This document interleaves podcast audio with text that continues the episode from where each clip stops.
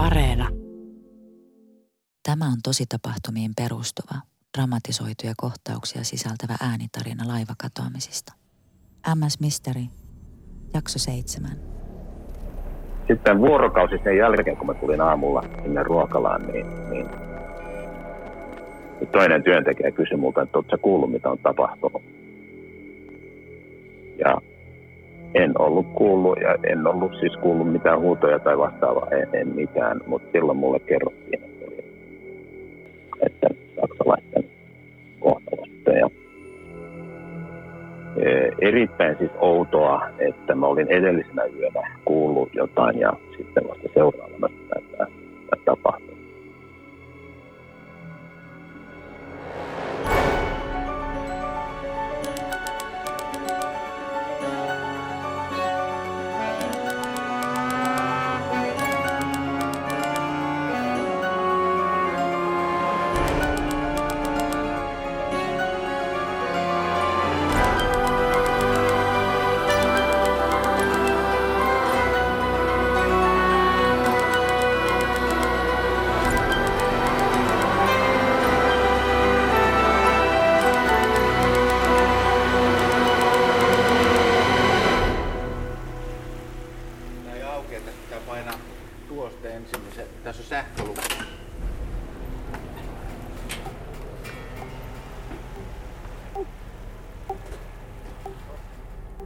Okei.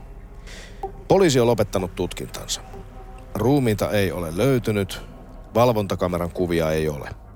Nikun ja Markuksen kohtalo ei ehkä avaudu koskaan, ellei silminnäkijä tai mahdollinen tekijä itse astu esiin.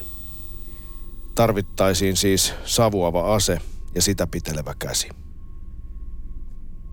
Sille on todellakin syynsä, miksi niin sanotun murharyhmän eli Helsingin poliisin väkivaltarikosyksikön tunnuslause on mortui non silent, eli kuolleet eivät vaikene.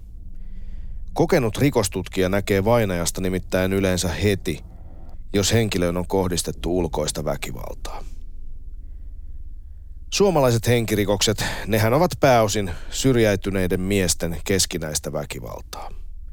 Niissä tapauksissa ulkoisen väkivallan merkki on useimmiten pistohaava keittiöveitsestä, morapuukosta tai kirveestä.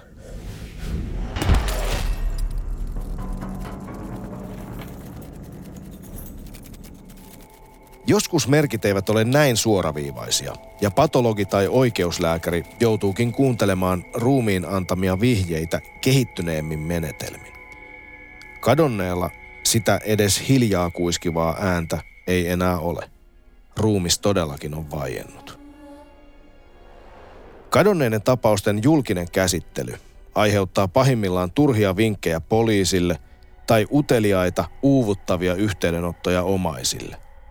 Mutta parhaimmillaan se voi myös herkistää jonkin tapaukseen liittyvän ihmisen oman tunnon, virkistää muistikuvia ja laukaista tarpeen puhua. Rikosten ratkaisussa on lopulta kyse hyvin konkreettisista ja hyvin inhimillisistä asioista. Tällaisista tunnustusten, kuulopuheiden tai epämääräisten vinkkien päätymisestä poliisin tietoon vielä vuosien kuluttua rikoksesta on myös rohkaisevia esimerkkejä. Nyt, hyvät naiset, miehet ja muut ihmiset, pitäkää hatuistanne kiinni ja astukaa kanssani Itämeren kirotuimman laivan kannelle.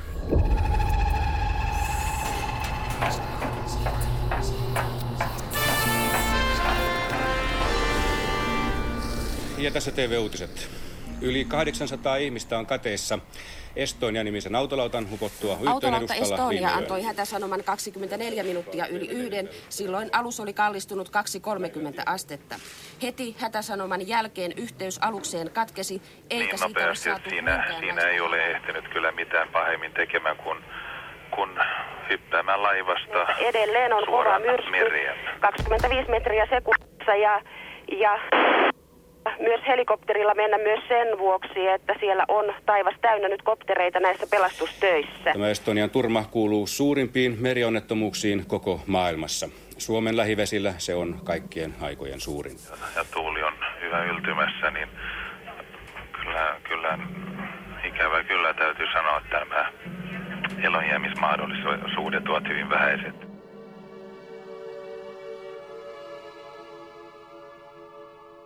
Kirpeänä syysiltana 27. päivä syyskuuta vuonna 1994 MS Estonia lähti Tallinnasta kohti Tukholmaa. Laiva oli täynnä iloisia risteilymatkustajia ja uupuneita työmatkalaisia. Lisänä vankka joukko henkilökuntaa sekä matkustajia viihdyttämään palkattuja artisteja. Ilta eteni tutun kaavan mukaisesti. Buffeepöydät notkuivat ja lapset kylpivät pallomeressä. Seuraavana yönä kello 1, 21, 55, kun suurin osa matkaajista oli jo asettunut levolle. Laivalta lähetettiin ensimmäinen hätäkutsu.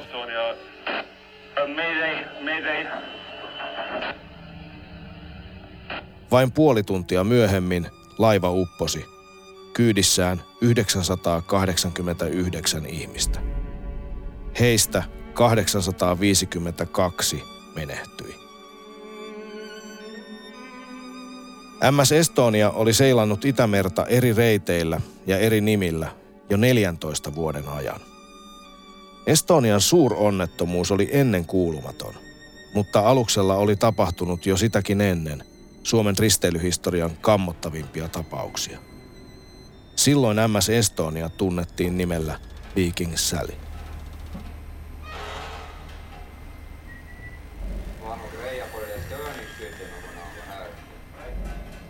Heinäkuussa 1986 eräs 44-vuotias tamperelainen liikemies oli matkalla Viking Sälillä Turusta Tukholmaan. Hän eksyi kohtalokkaan huonoon seuraan. Tunnettu rikollinen Reijo Hammar ryösti liikemieheltä rahaa ja estääkseen kiinni jäämisensä surmasi hänet iskemällä veitsellä ja kuristamalla lakanan suikaleella. Hammar tuomittiin murhasta elinkautiseen vankeuteen, josta hän onnistui myös joksikin aikaa pakenemaan. Karkumatkansa aikana Reijo Hammar teki ryöstöjä ja väkivallan tekoja, ja hän sai julkisuudessa lisänimen Kakolan karkuri. Reijo Hammarin suorittama murha oli kuitenkin vasta alkua laivan kiroukselle. Vuotta myöhemmin, heinäkuussa 1987, lööpit sekä Suomessa että Ruotsissa uusivat uutta Viking Sälillä tapahtunutta veritekoa. Nuori saksalaismies oli murhattu raasti. Hänen tyttöystävänsä selvisi hyökkäyksestä täpärästi hengissä, mutta vakavasti loukkaantuneena. Murha laivalla ei ole ratkennut vielä tänäkään päivänä.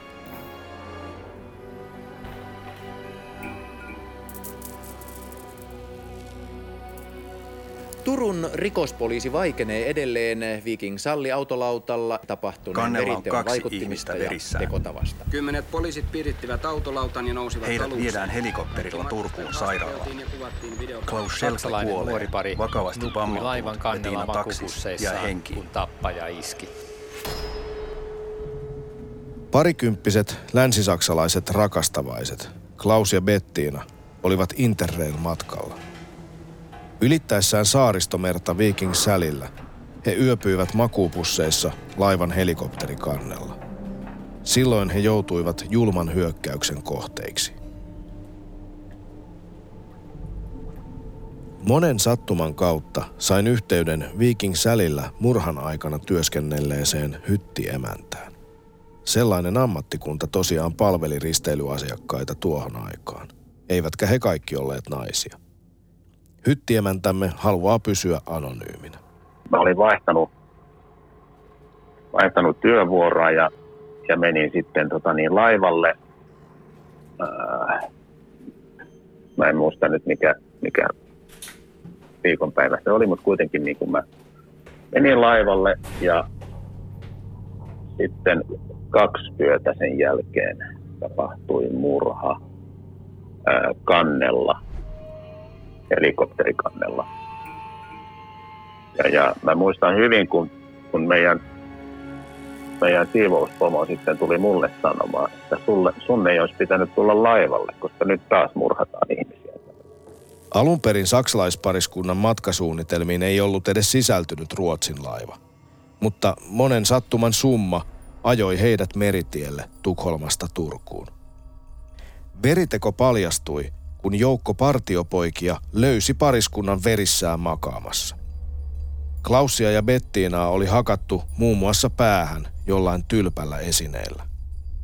Partiopojat kertoivat ensin luuleensa pariskunnan olleen humalassa, mutta sitten he huomasivat kannelle vuotaneen runsaasti verta. Mutta mitä Viking Sälin silloinen hyttiemäntä muisti Klausin murhaa ja Bettinan murhayritystä edeltävästä päivästä? Kuunnelkaa. Ainakin minulla muisto nostatti ihokarvat pystyyn. Mä olin tullut laivalle ja mä luin Dostojevskin rikos- ja rangaistuskirjaa. Ja tota, mä olin just lukenut sen, sen tota niin, kohdan, ää, jolloin se Raskolnikov on käynyt sen panttilainaan tädin luona ja, ja, ja hakannut kirveellä tota niin, ja, ja tappanut panttilainaa mutta tädin. Ja, ja tota, se oli just mulla silloin ää, siinä ihan pöydällä mun sängyn vieressä. Ja mä olin nähnyt semmoista unta, että mä kuulin naisen huutavan kannella. Oli tota niin, seitsemännellä kannella tämä hytti ja mulla oli usein ikkuna vähän raollaan. Mä kuulin, mitä tapahtui tuolla kannella. Ja, ja, ja sitten mä tulin seuraavana aamuna, mä menin tuonne henkilökunnan ruokalaan ja kysyin, että onko yöllä tapahtunut mitään, että mä oon kuullut naisen huutavan. Mutta siis kukaan ei ymmärtänyt, mitä mä puhuin, että sä oot nähnyt unta, että, että, että, että luet jotain kirjaa tai jotain. No sitten mä selitin sen itselleni, että joo, tää, tästä se varmaan johtuu. Sitten vuorokausi sen jälkeen, kun mä tulin aamulla sinne ruokalaan, niin, niin toinen työntekijä kysyi multa, että ootko kuullut, mitä on tapahtunut. Ja en ollut kuullut ja en ollut siis kuullut mitään huutoja tai vastaavaa, en, en mitään, mutta silloin mulle kerrottiin, että, että, kohtalosta. Ja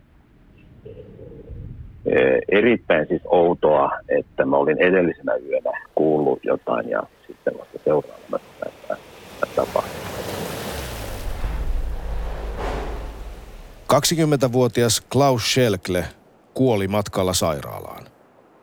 Hänen 22-vuotias tyttöystävänsä Bettina Taksis jäi kriittisten vaiheiden jälkeen eloon, mutta ei muistanut hyökkäyksestä yhtään mitään. Tapahtumien aikaan pariskunnan löytänyt partiolainen oli tanskalainen 18-vuotias Tuumas Nielsen.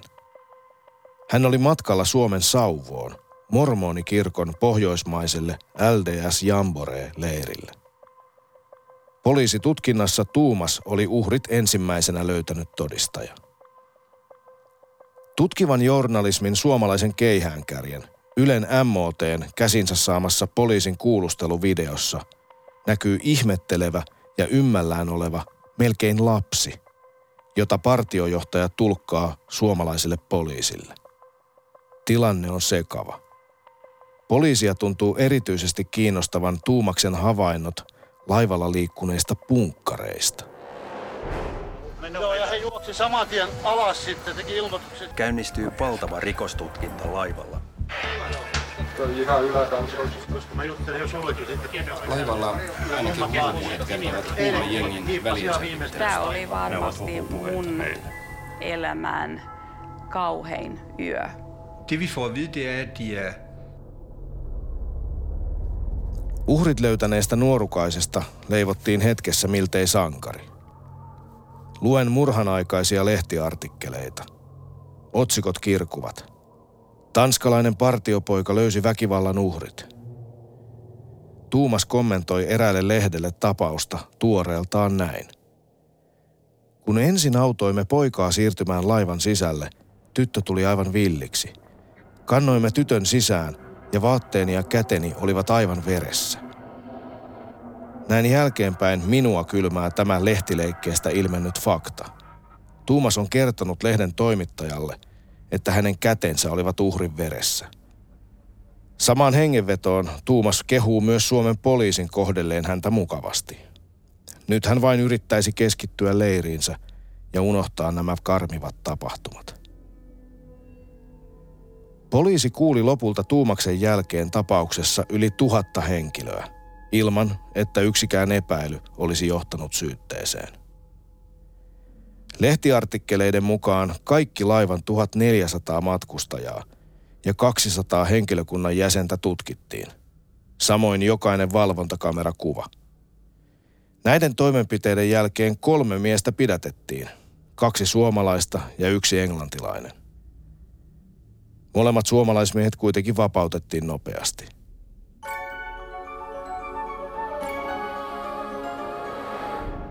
Tapaus jäi vuosikymmenien ajaksi täysin pimentoon, mutta aivan yllättäen tutkinta avattiin uudelleen. Mormonipartiolaisesta oli tällä välin tullut taparikollinen, joka oli muuttanut nimensä Herman Himleksi. Hän oli viettänyt elämästään vuosia vankilassa, erilaisista rikoksista tuomittuna. Tanskan poliisi arvioi hänen olevan kaunainen koko virkakuntaa kohtaan. MOTn selvityksen mukaan vuonna 2014 Suomen Turussa eräs poliisimies oli alkanut omatoimisesti tutkia Viking Sälin murhajuttua. Käynyt Saksassakin kuulemassa Bettiinaa tuloksetta. Pian keskusrikospoliisi välitti viestin. Tanskan poliisilta oli saatu uutta, yllättävää tietoa. Tuomas Nielsenin eli Herman Himlen sankaritarinaa olivat horjuttaneet hänen omat puheensa. Hänen kerrottiin kehuskelleen entiselle vaimolleen, että hän on tappanut, ja olevansa niitä harvoja, jotka ovat onnistuneet tekemään ratkaisemattoman murhan.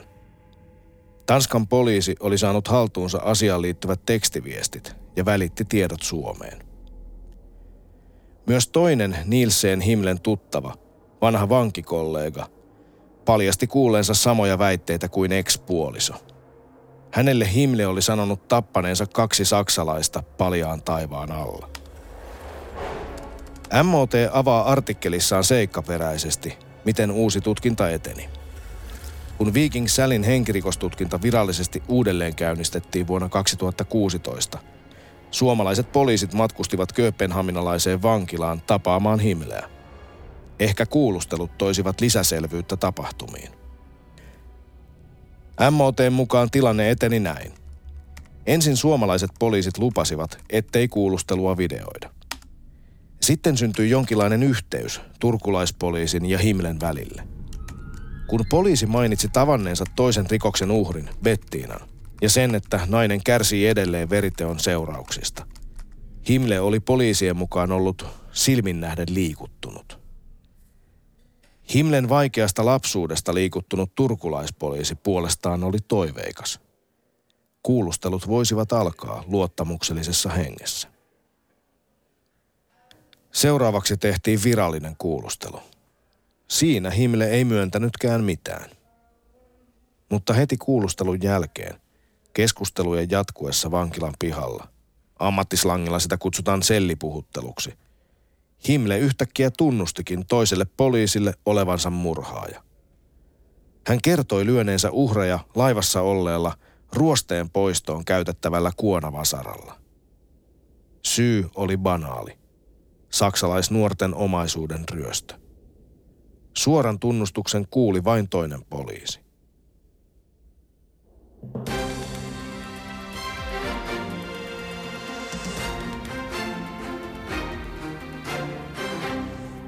Yle Uutiset kello 17. Syyttäjä vaatii tanskalaismiehelle elinkautista vankeutta Viking sallulaivalla 80-luvulla tehdystä henkirikoksesta. Tässähän on nyt tällä kuonavasaralla niin näitä uhreja lyöty päähän. He ovat olleet niissä makupusseissa siellä ei ole koskaan löytynyt, eikä siitä ole aiemmin kerrottu julkisuuteen.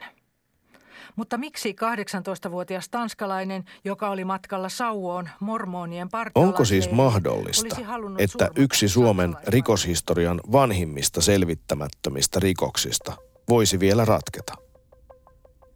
Kolmisen vuotta tunnustuksen jälkeen, vuonna 2019, Suomen poliisi pääsi kuulustelemaan Himleä virallisesti uudelleen. Nyt Himle pyörsi puheensa täysin. Hän kertoi lähinnä provosoineensa poliisia. Myöhemmin hän antoi Tanskan yleisradioyhtiölle haastattelun, jossa hän kuvaili toimintaansa leikiksi poliisin kanssa. Vaikka syyttäjä sai Viking Salin keissin pöydälleen poikkeuksellisen myöhään, yli 30 vuotta murhan jälkeen, ja poikkeuksellisen monivaiheisen esitutkinnan jälkeen, syyttäjä päätti kuin päättikin uusien todisteiden valossa viedä asian käräjille. Toukokuussa 2021 Herman Himlelle luettiin syytteet 34 vuotta vanhasta murhasta ja murhan yrityksestä. Mutta Varsinais-Suomen käräjäoikeus määräsi Himlen epävirallisen tunnustuksen hyödyntämiskieltoon. Siihen syyttäjä ei saisi vedota, muun muassa oikeusturvaan liittyvien seikkojen vuoksi. Syynä oli juuri se, että Himlen tunnustuksen oli kuullut vain yksi poliisi sellipuhuttelussa. Himlellä ei myöskään ollut ollut avustajaa paikalla kolmessa eri kuulustelussa, saati tunnustushetkellä. Myös suomalaispoliisien kertomuksissa oli ristiriitaisuuksia. Esimerkiksi vankilan pihalla vain yhdelle poliisille kerrottu tarina oli päätynyt myös toisen poliisin kertomukseen, vieläpä lähes sanasta sanaan. MOT arvioi, että tätä voi selittää ajan kuluminen ja muistikuvien hämärtyminen. Olihan tapahtumien ja virallisen poliisin lausunnon laatimisen välillä kulunut ihmeellisen pitkä aika, neljä vuotta. Lopulta murhasta syytetty, nyt viisikymppinen Himle vältti tuomion, sillä murhasyyte kaatui käräjäoikeudessa. Käräjäoikeuden mukaan jäi näyttämättä, että vastaaja olisi ollut ainoa henkilö, jolla oli tilaisuus ja mahdollisuus tehdä syytteessä kuvatut teot. Syyttäjän linja oli perustunut siihen, että Himle olisi ainoana henkilönä ollut tekohetkellä tekopaikalla – että hänellä yksin on ollut tekovälineestä tietoa ja että hän on eri yhteyksissä kertonut tehneensä kysymyksessä olevat rikokset. Käräjäoikeus oli toista mieltä. Oli mahdollista, että tekijä oli joku muu. Oliko tämä siis tässä? Soitin tapauksen syyttäjälle, Heidi Röblumille, Länsi-Suomen syyttäjäalueelle. Miten toi oikeudenkäynti sun mielestä eteni? Ähm, aika odotetusti tietyllä tavalla. Sehän on, oli myös omalla tavalla haasteellinen. Oli, oli paljon näitä kansainvälisliitynnöitä siinä siltä osin, että ihmiset matkusti oikeudenkäyntiin ynnä muuta. Oli tulkkeja, oli, oli muuta vastaavaa, jotka aina tuo oman haasteensa siihen. Sittenhän meillä oli myös, mitä nyt raportoitiin tuon oikeudenkäynnin aikana, myös näitä prosessiväitteitä todistelun suhteen ynnä muuta. Ja toi totta kai omat, omat haasteensa syyttäjän työhön ja, ja osittainhan ne on nyt sitten valituksen kohteena. Ja, ja tota, Mutta siihen nyt oli vain pakko sopeutua ja, ja sen mukaan sitten toimia tuolla oikeudenkäynnissä.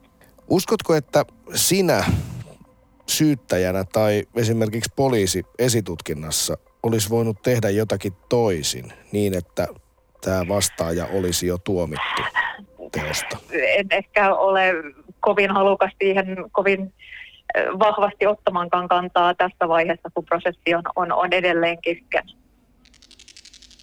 Ymmärrän. Pakko oli kuitenkin kysyä. No, miten arvelet, että tämä juttu nyt seuraavaksi etenee? No sieltä on todellakin nyt valitettu hovioikeuteen ja jatkokäsittelylupa on saatu, joten nyt se on sitten hovioikeuden käsissä, että, että mikä aikataulu on ja miten prosessi noin käytännössä etenee. Siitähän on nyt pyydetty vastaajapuolelta vastausta tuohon meidän ja sen jälkeen sitten tulee varmaan jossain vaiheessa lisäohjeita hovioikeudesta, että milloin ja miten etenetään asiasta. Uskotko, että vuonna 2022 päästään asiaa käsittelemään oikeudessa? Ää, toivotaan näin. Jos tätä tapausta käsittelevää verkkokeskustelua esimerkiksi seuraa, voidaan arvella, että semmoinen ainakin jossain määrin niin kutsuttu yleinen oikeustaju tuolla kansan syvissä riveissä on sellainen, että mitä hittoa, miksei ole ukko jo tuomiolla, toihan on päivänselvä tapaus. Millaisia terveisiä haluaisit lähettää sellaisille ihmisille, joiden mielestä on oikeusmurha, että tämä syytetty ei ole jo vankilassa? Oikeus on rajannut sen käytettävissä olevan materiaalin omien säännösten ja, ja, ja oikeuskäytännön ja, ja muun perusteella, joka takaa sille vastaajalle sen oikeudenmukaisen oikeudenkäynnin. Sitten kun vielä mietitään sitä, että, että rikosasiassa on korkea tuomitsemiskynnys, eli että ei jää järkevää epäilyä siitä, siitä syyllisyydestä, sillä pyritään suojaamaan sitä, että syyttömiä ihmisiä ei joudu vankilaan. Niin sen takia, kun, kun ihminen siellä kotona on lukenut jotain mediasta, mitä on raportoitu, että tuomioistuin tekee rajatumman materiaalin perusteella ja peilaten siihen, sitä siihen ei järkevää epäilystä, ei välttämättä sen yksittäisen ihmisen mieli, se ei ole niin yksittäisen ihmisen mielipide siitä, että mitä on nyt mun mielestä oikeasti tapahtunut. Nämä on kaksi hyvin, hyvin eri asiaa. Joka kerta kun niin sanotun yleisen oikeustajun perusteella päivänselvä tapaus ei johdakaan tuomioon, näennäisesti kafkamaisten juridisten ja byrokraattisten saivarteluiden johdosta.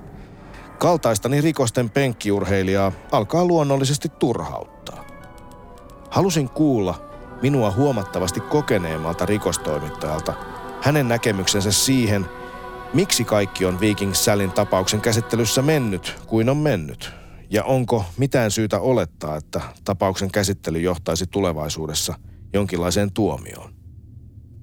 Soitin siis yleensä työskentelevälle rikostoimittajalle Tuomas Rimpiläiselle. No, tämä tapaus oli aikanaan sellainen, että hyvin poikkeuksellinen henkirikos ehkä tapahtuma paikkansa ja erityispiirteidensä takia, mutta, mutta toisaalta sitten täytyy muistaa, että siinä vuosi aikaisemmin oli samalla laivalla tapahtunut toinenkin henkirikos, joka oli myös ollut tämmöinen vaikeasti selvitettävä juttu. Ja mun mielestäni poliisi tutki sitä rikosta silloin vuonna 1987 ja seuraavina vuosina niin aika perinpohjaisesti. Et, et mä, mä olen hyvin syvälle perehtynyt siihen sen aikaisen rikostutkintaan ja, ja ei sieltä nouse esiin mitään erityisiä virheitä, mitä, mitä ol, olisi niin kuin, mitä voisi pointata, että ne on johtanut siihen, että tämä rikos ei aikanaan selvinnyt. Se on toki kummallista sitten, että, että tota niin, ja täydellisesti sivutettiin tämä, tämä henkilö, joka sitten 30 vuotta myöhemmin nousi pääepäilyksi toisin sanoen, niin, niin tämä tanskalainen partiopoika, jota nyt sitten syytetään tästä rikoksesta, niin, niin hän nousi esiin, esiin sitten oikeastaan kunnolla tästä epäiltyjen joukossa vasta siinä vaiheessa, kun hän itse rupesi puhumaan siitä, että hän olisi tämän, tämän rikoksen tehnyt. Niin, samantyyppinen tilannehan oli aikoinaan Budom-murhien tutkinnan yhteydessä, kun asiat nyt kähtivät liikkeelle vuosikymmenten jälkeen. Eikö tähän ole kiinnitetty nykykoulutuksessa ja nykyisissä tutkintaprosesseissa vähän enemmän huomiota, että, että myös ne tavallaan ehkä jopa uhreiksi kuvitellut henkilöt tai, tai semmoiset normaali ensisilmäyksellä varmasti syyttömät perheenjäsenet ja sen sellaiset, jotka löytyy tämmöiseltä ensimmäisten joukossa tämmöiseltä surmapaikalta, niin eikö näihin nykyään kiinnitetä vähän enemmän huomiota?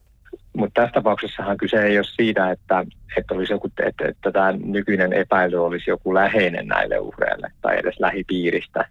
Hän oli niin kuin ensimmäisenä paikalla ollut todistaja.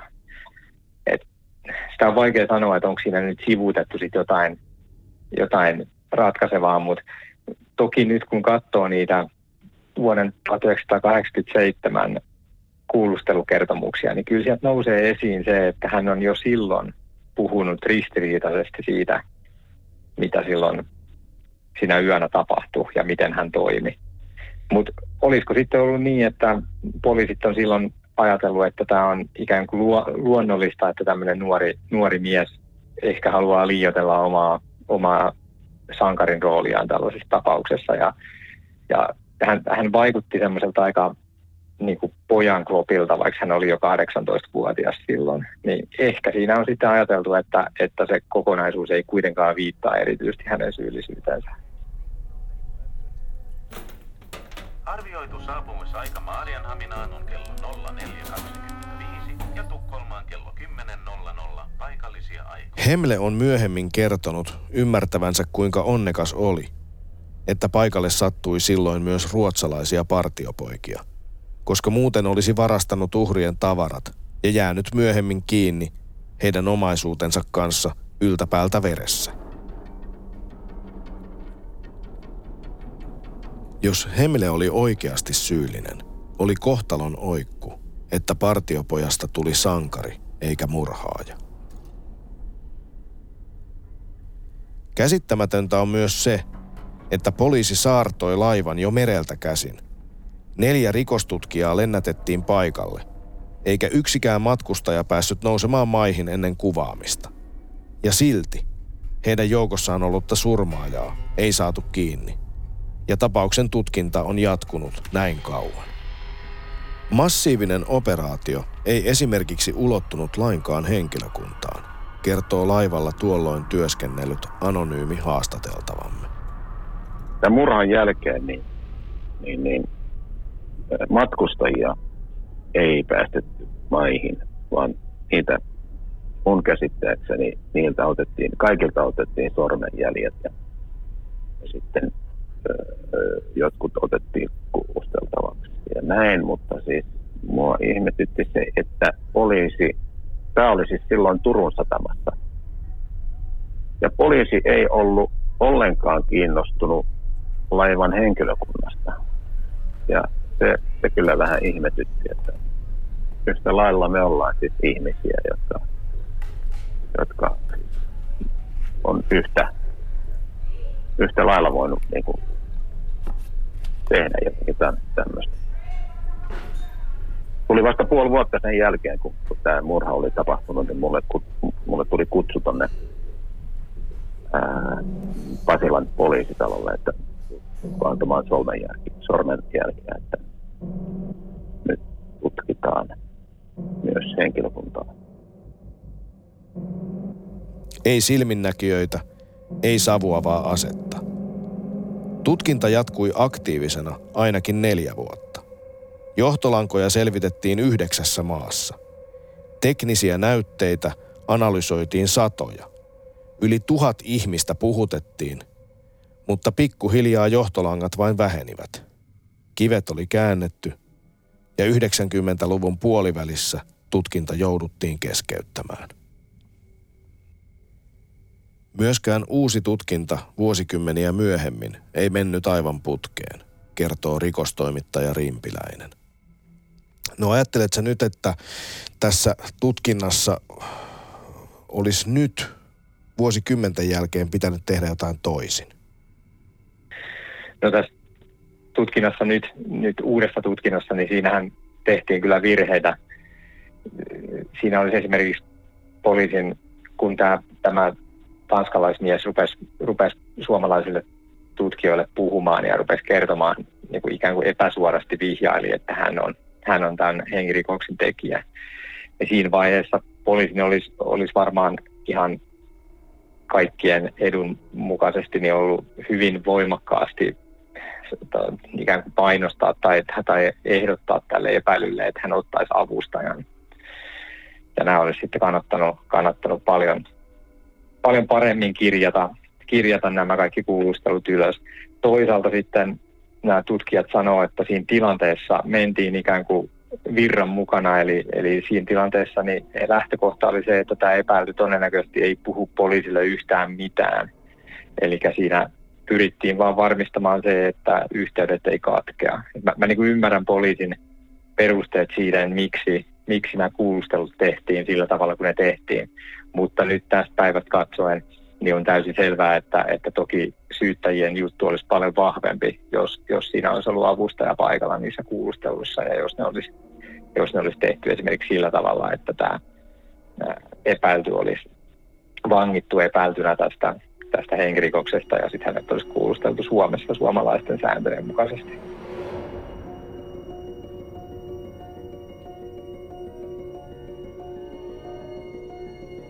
Tuomas oli kuitenkin sitä mieltä, että vaikka tunnustukset olisi hyväksytty syyttäjän näyttöön, ei tuomio olisi siltikään varma. Syyte perustuu aihetodisteisiin, joista merkittävin on miehen oma kertomus. Aihetodisteiden tulee olla vakuuttavia ja niitä tulee olla riittävästi, ettei jää mahdollisuutta toiseen epäiltyyn. Puolustus oli esittänyt kavalkaadin vaihtoehtoisia tekijöitä, kuten mysteerinen myssymies, ja vedonnut paikalta saatuun rikostekniseen näyttöön, jota ei olla pystytty yhdistämään kehenkään.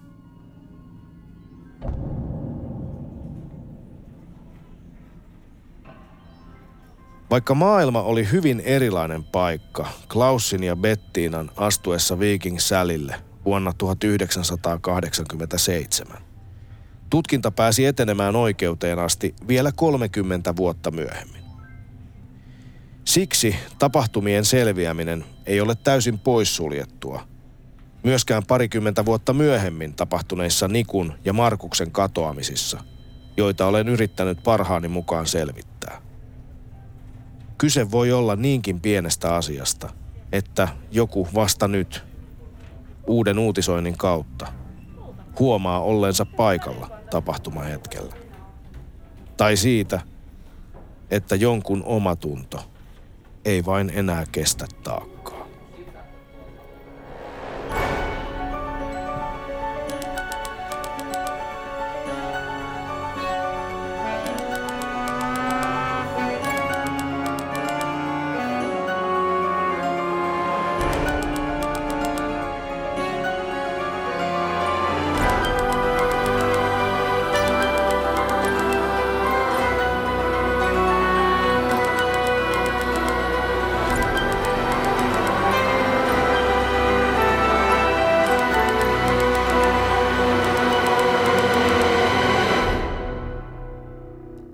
Kuuntelit juuri MS Mystery-podcastia. Sitä on ollut tekemässä Riku Rantalan lisäksi Elise Pietarila, Vilja Roihu, Teemu Korhonen, Viktor Toikkanen, Aleksi Kumpulainen, Fuonchu Suominen, Katja Kostiainen, Valo Lankinen, Tapani Kuusniemi, Sakari Silvola ja Saila Mattila. Yle maksoi palkkamme. Mikäli sinulla on minkäänlaista tietoa, joka liittyy tässä jaksossa kuulemaasi, laita viestiä numeroon 044 978 3731.